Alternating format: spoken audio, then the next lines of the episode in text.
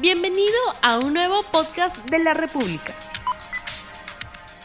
¿Qué tal amigos de la República? Sean bienvenidos nuevamente a su podcast favorito de Caballeros del Zodiaco, El Templo de Junini. Al igual que todas las semanas, estoy acompañado aquí de mi compañero Daniel Robles. Daniel, ¿qué tal? ¿Cómo estás? ¿Qué tal Juan? ¿Qué tal amigos? ¿Cómo están? Sean bienvenidos a una nueva edición de eh, El Templo de Junini.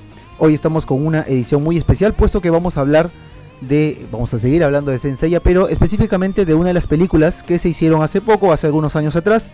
Estamos hablando de Senseiya, eh, el templo, La leyenda, la del leyenda del santuario, la leyenda del santuario, correcto. Es una película de animación en CGI que fue lanzada ya hace un par, hace uno, una buena cantidad, 2014 creo que fue la película.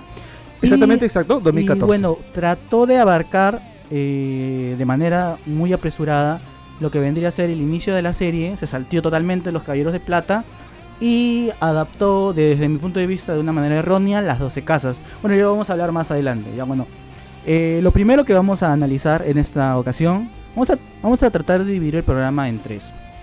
Eh, personajes, no, perdón, aspecto de los personajes, ya, personajes, su, su, este, su forma de ser y la trama. Vamos a tratar de dividir. Ya. Primero, eh, más que todo en el aspecto, yo creo que visualmente los personajes son muy bien realizados. O sea, Seiya, si lo comparamos con la serie de Netflix, eh, la animación CGI, no, no hay punto Eh, de comparación. eh, la animación de Seiya, el cabello de, de todos los personajes es muy este es muy natural, se le ve bastante natural, a diferencia de- de la versión de Netflix, donde vemos que ni siquiera el cabello se mueve o, o está así como que muy... Muy básica parece muy- la animación de exacto, Netflix. Exacto. En este- bueno, creo que también por ese lado estoy de acuerdo contigo. Me gusta mucho el diseño que tienen los personajes.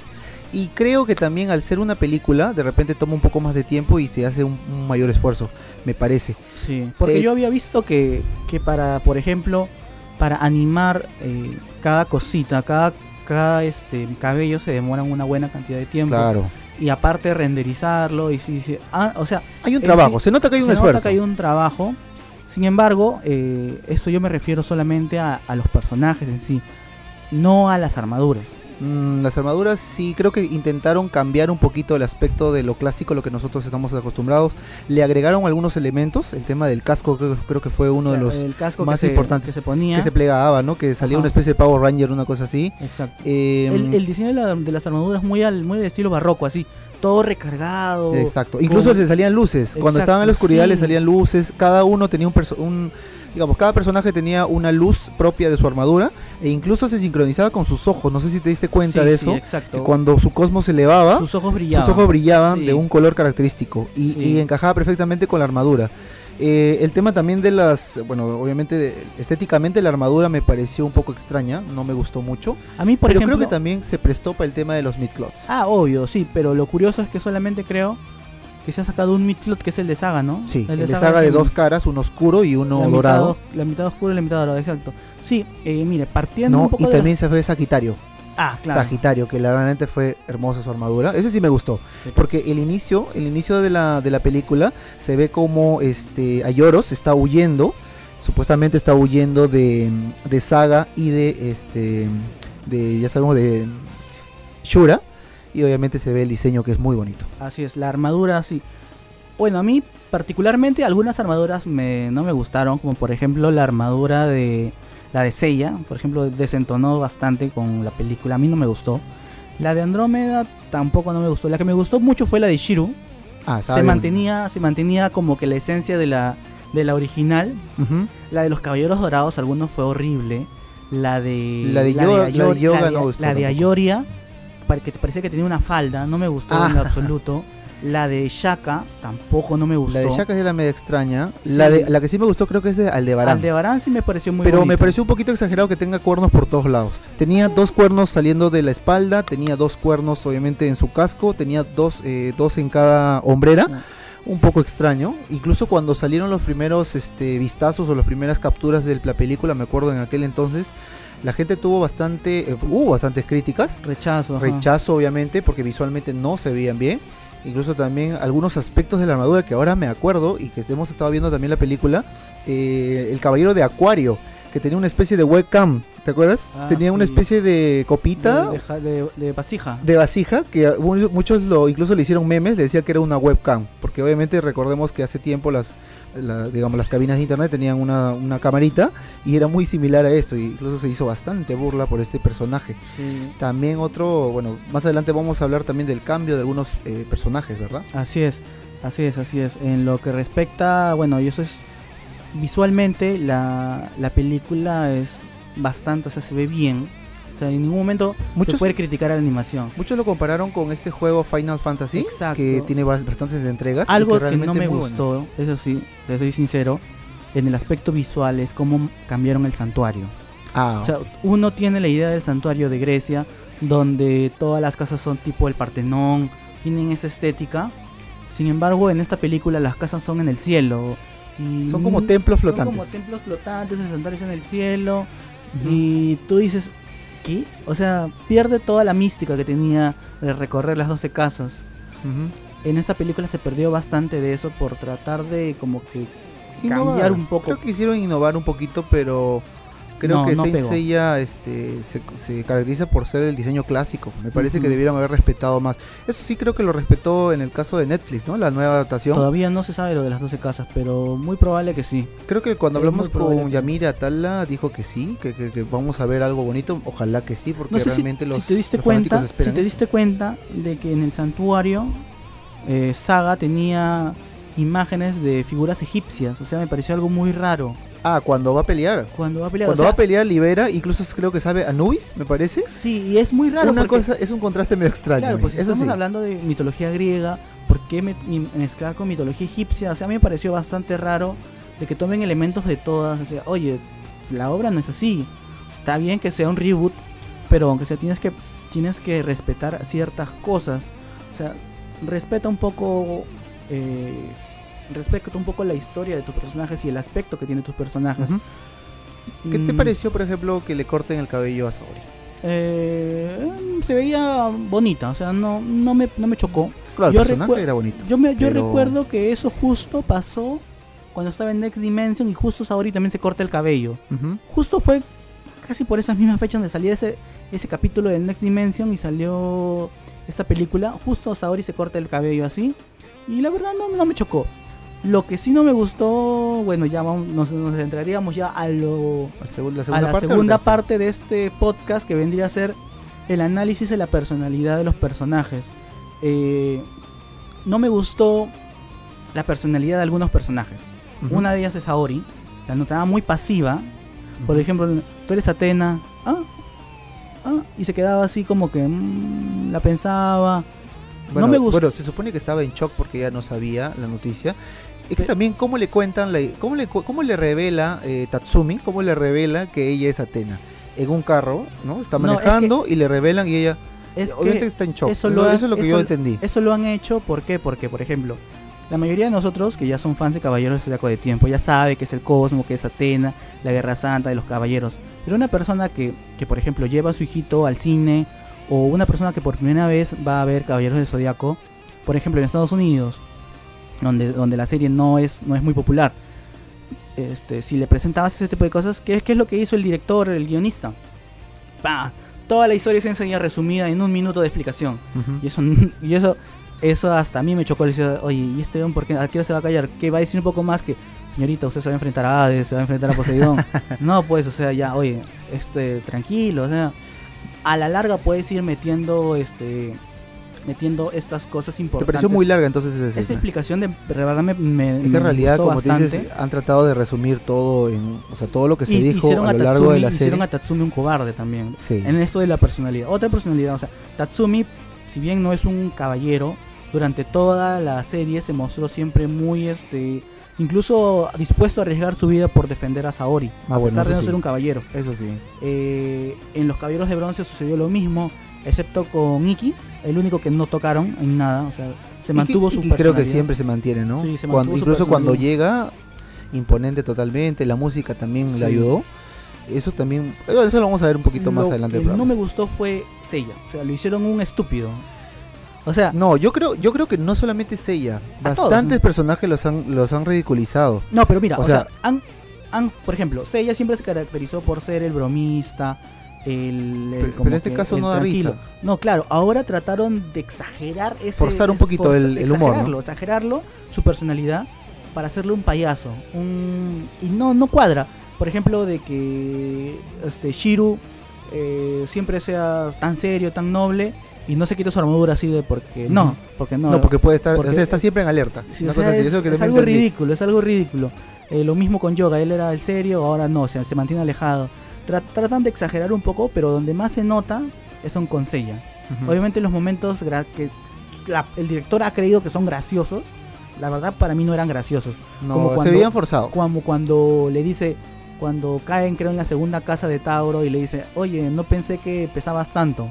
Y Atena como que le lanza una mirada, una mirada así disgustada. Y él como que, "Uy", o sea, oye, eso no es humor de Senseiya. Claro. O sea, ese, ese no es el humor característico, ese es el humor de una serie estadounidense de... Una sitcom, ¿verdad? Ajá, no, no es Claro, un, no, es un no. cliché ya americano. Ahora, eh, esta producción fue, digamos, en Estados Unidos.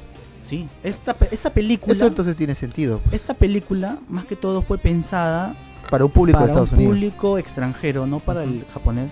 Y también fue pensada para, como habíamos conversado, para empezar a vender más figuras de Senseiya. No solo Mm. los Midclots, que salió a la venta, el de Saga de Géminis, que lo he visto, es muy bonito, sí, pero no, no es de mi agrado. Es uno ¿no? de los más caros, me han dicho. No me lo compraría, pero bueno.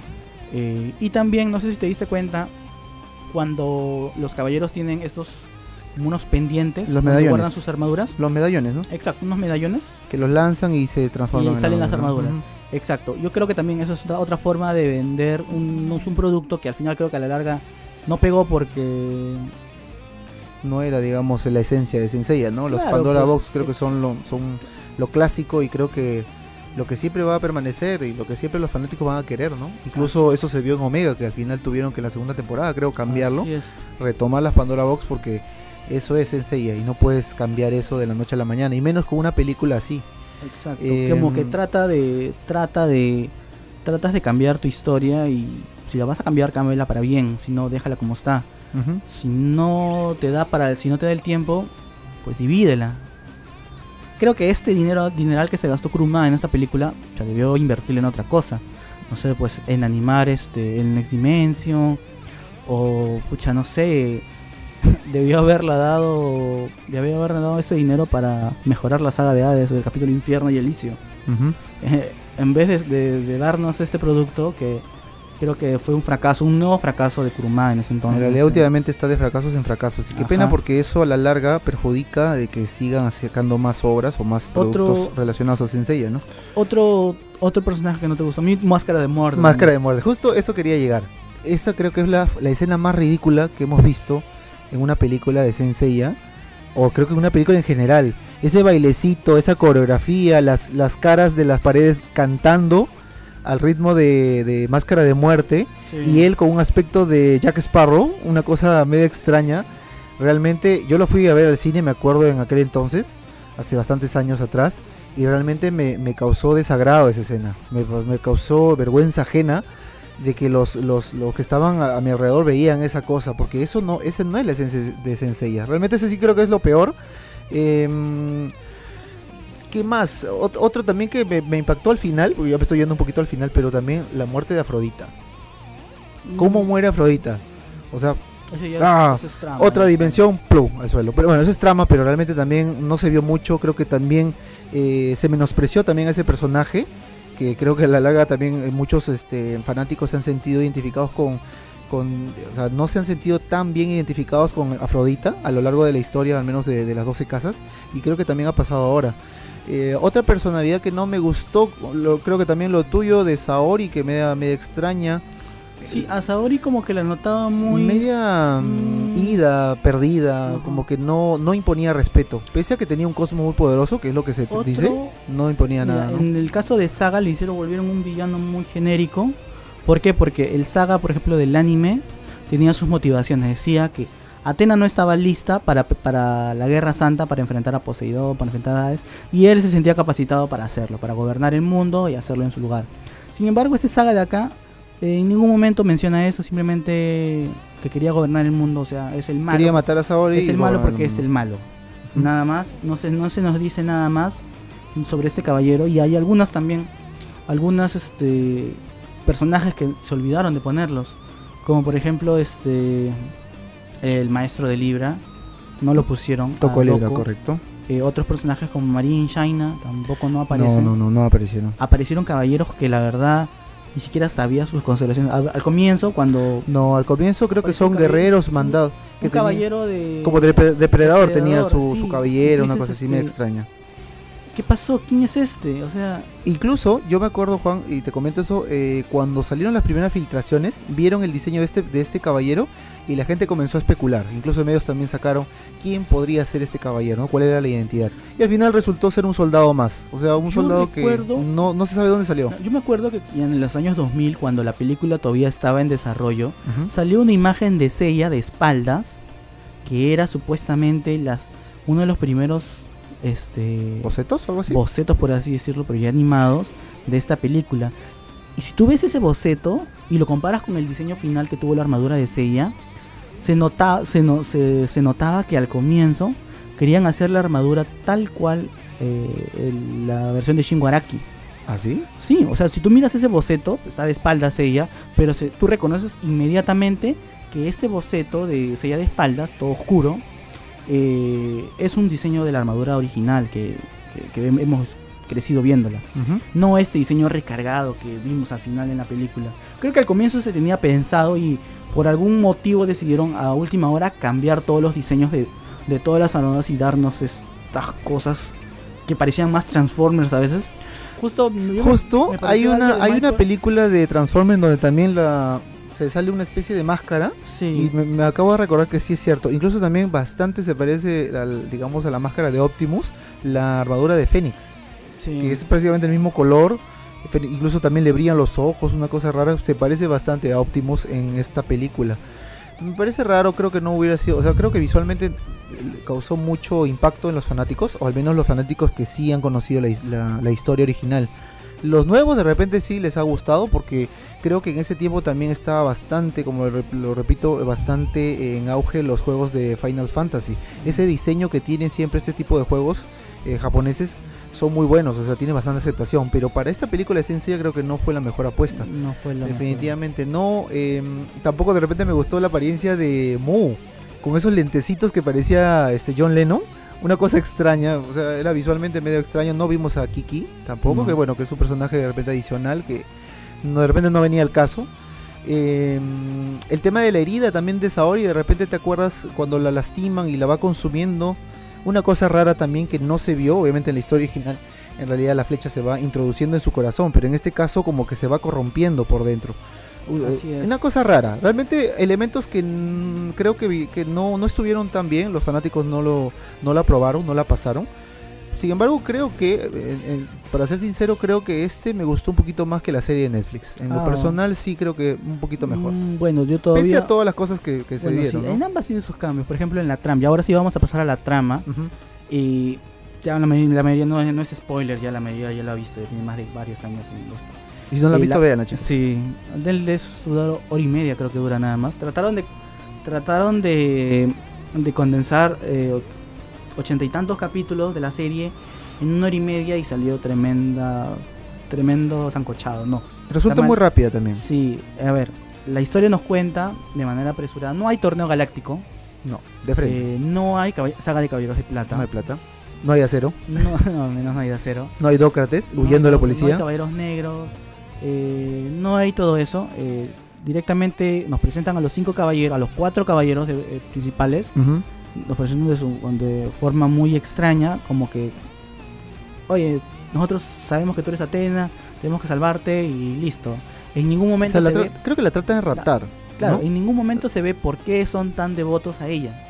Se ve un flashback De de Seiya con Saori que lo cura, Pero, nada más, es insuficiente. O sea, claro, no te dice como- nada. como- y este loco, ¿por qué arriesga su vida por esta chica? O sea, Que porque lo curó de niño. Ajá, no, pues, o sea. No se, no se entiende bien. Exacto. Luego se adelantan, el patriarca manda a un caballero dorado que es Ayoria, lo manda a, a matar a, a, a Saori y recuperar la armadura.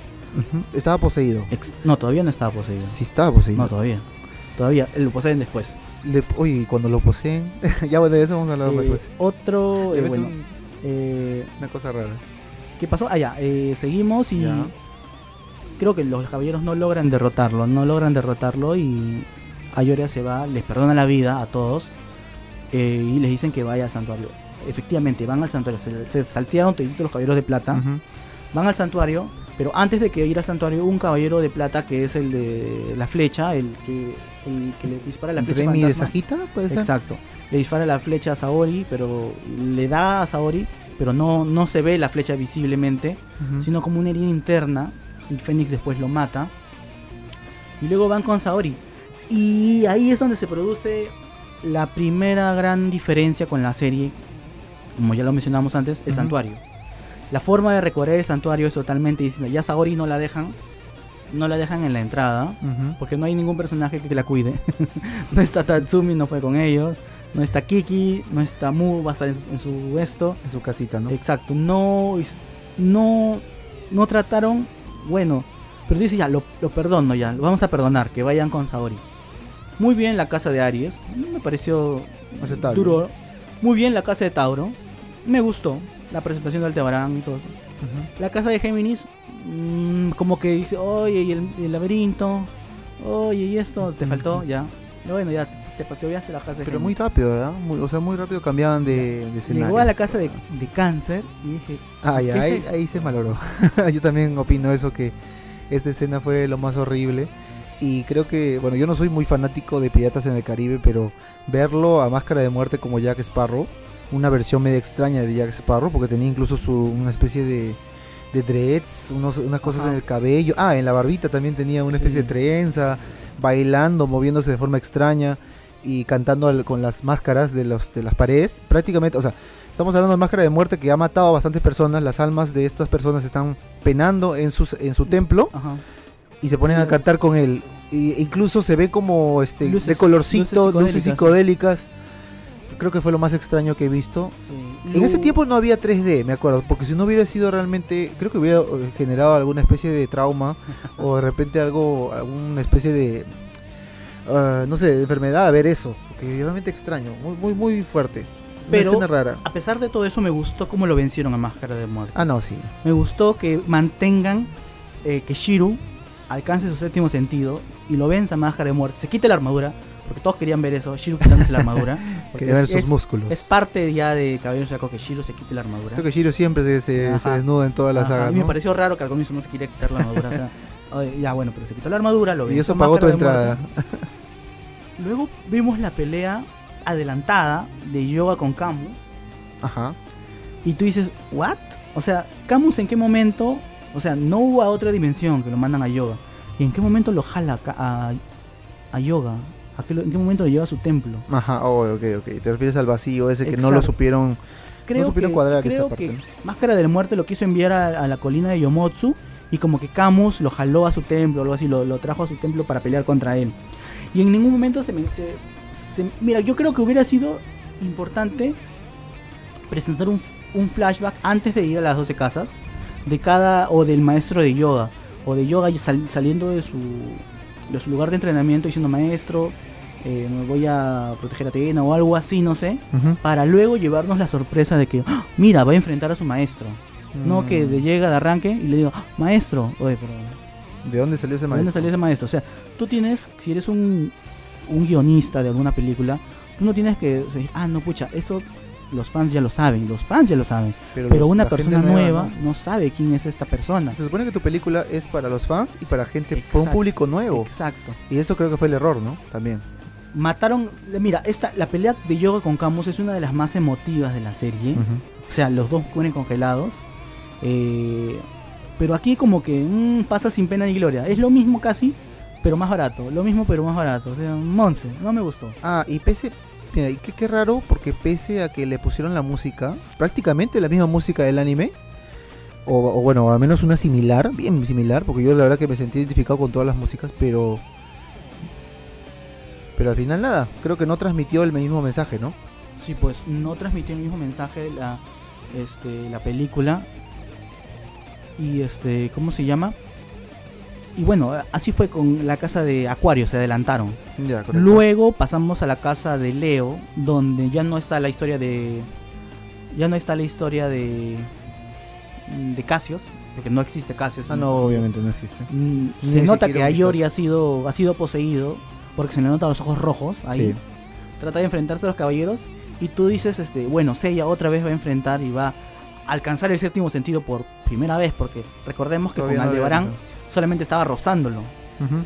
Aquí en, en, Sagita- en, en Leo es donde Seiya recién empieza a sentir el, el- el séptimo sentido. No, no pasa eso. Bueno, al menos en el anime, ¿no? Ajá, no en esta anime. película. Eh, No, no pasa eso. Llega Shaka y interviene en la pelea y dice, sigan corriendo. y, lo- y los caballeros siguen corriendo. O sea, mm, bueno, ya dije, bueno, ya pues. Luego llega... Trataste bueno, de ver el lado la, bueno. La clase de Virgo, no, ya no está porque Virgo está peleando con Ayoria. Eh, que seguía la casa de Scorpio, ¿no? Llegan a Scorpio, creo. Ah, no, a Sagitario, perdón. A Sagitario y en Sagitario está Scorpio y está Capricornio. Los dos caballeros llegan a la casa, ¿por qué? Para aligerar el tiempo. Para, para hacerlo más rápido. Y ahí, ahí, ahí la película ya tomó un rumbo totalmente distinto ya. Ujú. A ver, ya no ahí vemos que Milo ya no es el Milo que conocimos, Es una mujer es una mujer. de cabello rojo. Eh, Ah, sí. Bueno, eso se ve al final porque se quita la Se quita la máscara. Pero sí, Milo, Milo era Mila. y bueno, este, No pelea cambió. contra Yoga. No, no pelea contra Yoga. Pelea contra Seiya, Seiya. contra Y lo lastima y después vienen los amigos y lo... Bueno, y. Shura no tiene la pelea épica con Shiru. O sea, Mm. eso yo es imperdonable. O sea, Sí. si tú, Shiru, la pelea más épica de Shiru en las 12 casas, Con Excalibur, ¿no? es con, es, con, es con Shura, pues, o sea, es Claro, una de las escenas, eso ya le es una de las escenas más emotivas de Senseiya cuando Shiru se lleva a Shura al espacio. Y Claro, eso no lo lo vas a- agarra y lo levanta, Si ¿no? Con el dragón ascendente, Si wow. tú quieres que tu película tenga éxito, pues, haz, haz esa escena, o sea, no puedes dejarla. O sea, ponerte a hacer chistes con Seiya o hacer esta escena bacán, yo creo que mejor Yo creo eso. que también hay un, pro- hay un problema ahí que de repente los productores de este tipo de películas no han visto la serie. Porque creo que... No, creo que al contrario, creo porque que Kurumada no estuvo atrás de ello, Kurumada Pero probó el Kurumada guion. que no se acuerda ni de su obra, o sea, es no increíble. sé, pero, o sea, a diferencia de Dragon Ball este, Evolution, creo, donde, donde Akira Toriyama. Akira Toriyama o sea, no estuvo detrás del proyecto, Ah, Gracias a Dios. Aquí sí, aquí sí estuvo Masami Kurumada involucrado. Y eso Pero, es- no, entonces, este, ¿qué pasa con Kurumada? ¿Se, se, se equivoca? Creo que le ¿Tiene habrán, una le distracción? habrán, le habrán- le habrán asesorado mal, le habrán dicho, va a funcionar, son nuevos tiempos, pero no, no funcionó, pues no, no, no era una obra para... Creo que eso es lo que también le molesta a Kurumada, ¿no? Que trata de repente cambiar un poquito alguna cosa y no le funciona y ah, hace patalete y, y al final este, lo deja de continuar. O por ejemplo, algo funciona y no es de él, le quita el visto bueno. Dice, no, ah, no es canónico, yo hago lo mío. Y se demora demasiado y nuevamente repetimos lo mismo porque al final Kurumada nuevamente cometiendo errores que imperdonables, ¿no? Vemos Eh, también la, el testamento de Ayoros, Sí, y con sí. justo, justo, Bueno, porque Fénix- estamos en la casa de Fénix, Sagitario. Fénix no peleó contra Shaka, Fénix pelea contra Shura y pierde. O sea, en ningún momento Fénix, mira, ya bueno, ah, pero sobre todo, ahorita, ahorita bien. Y luego pasan esto, llegan los, llega Mu, llega Aldebarán con Atena y le dicen que ella es Atena, Dicen es Atena, bla, bla, bla, bla, ya todos se enteran que es Atena. Y llega la muerte de Afrodita, que es así, en, un, en un momento. Le dice, ¿qué vamos a hacer, maestro? Ah, tú eres el primero que va a pagar, este... No sé, ¿cómo le dice? El primero que va a morir.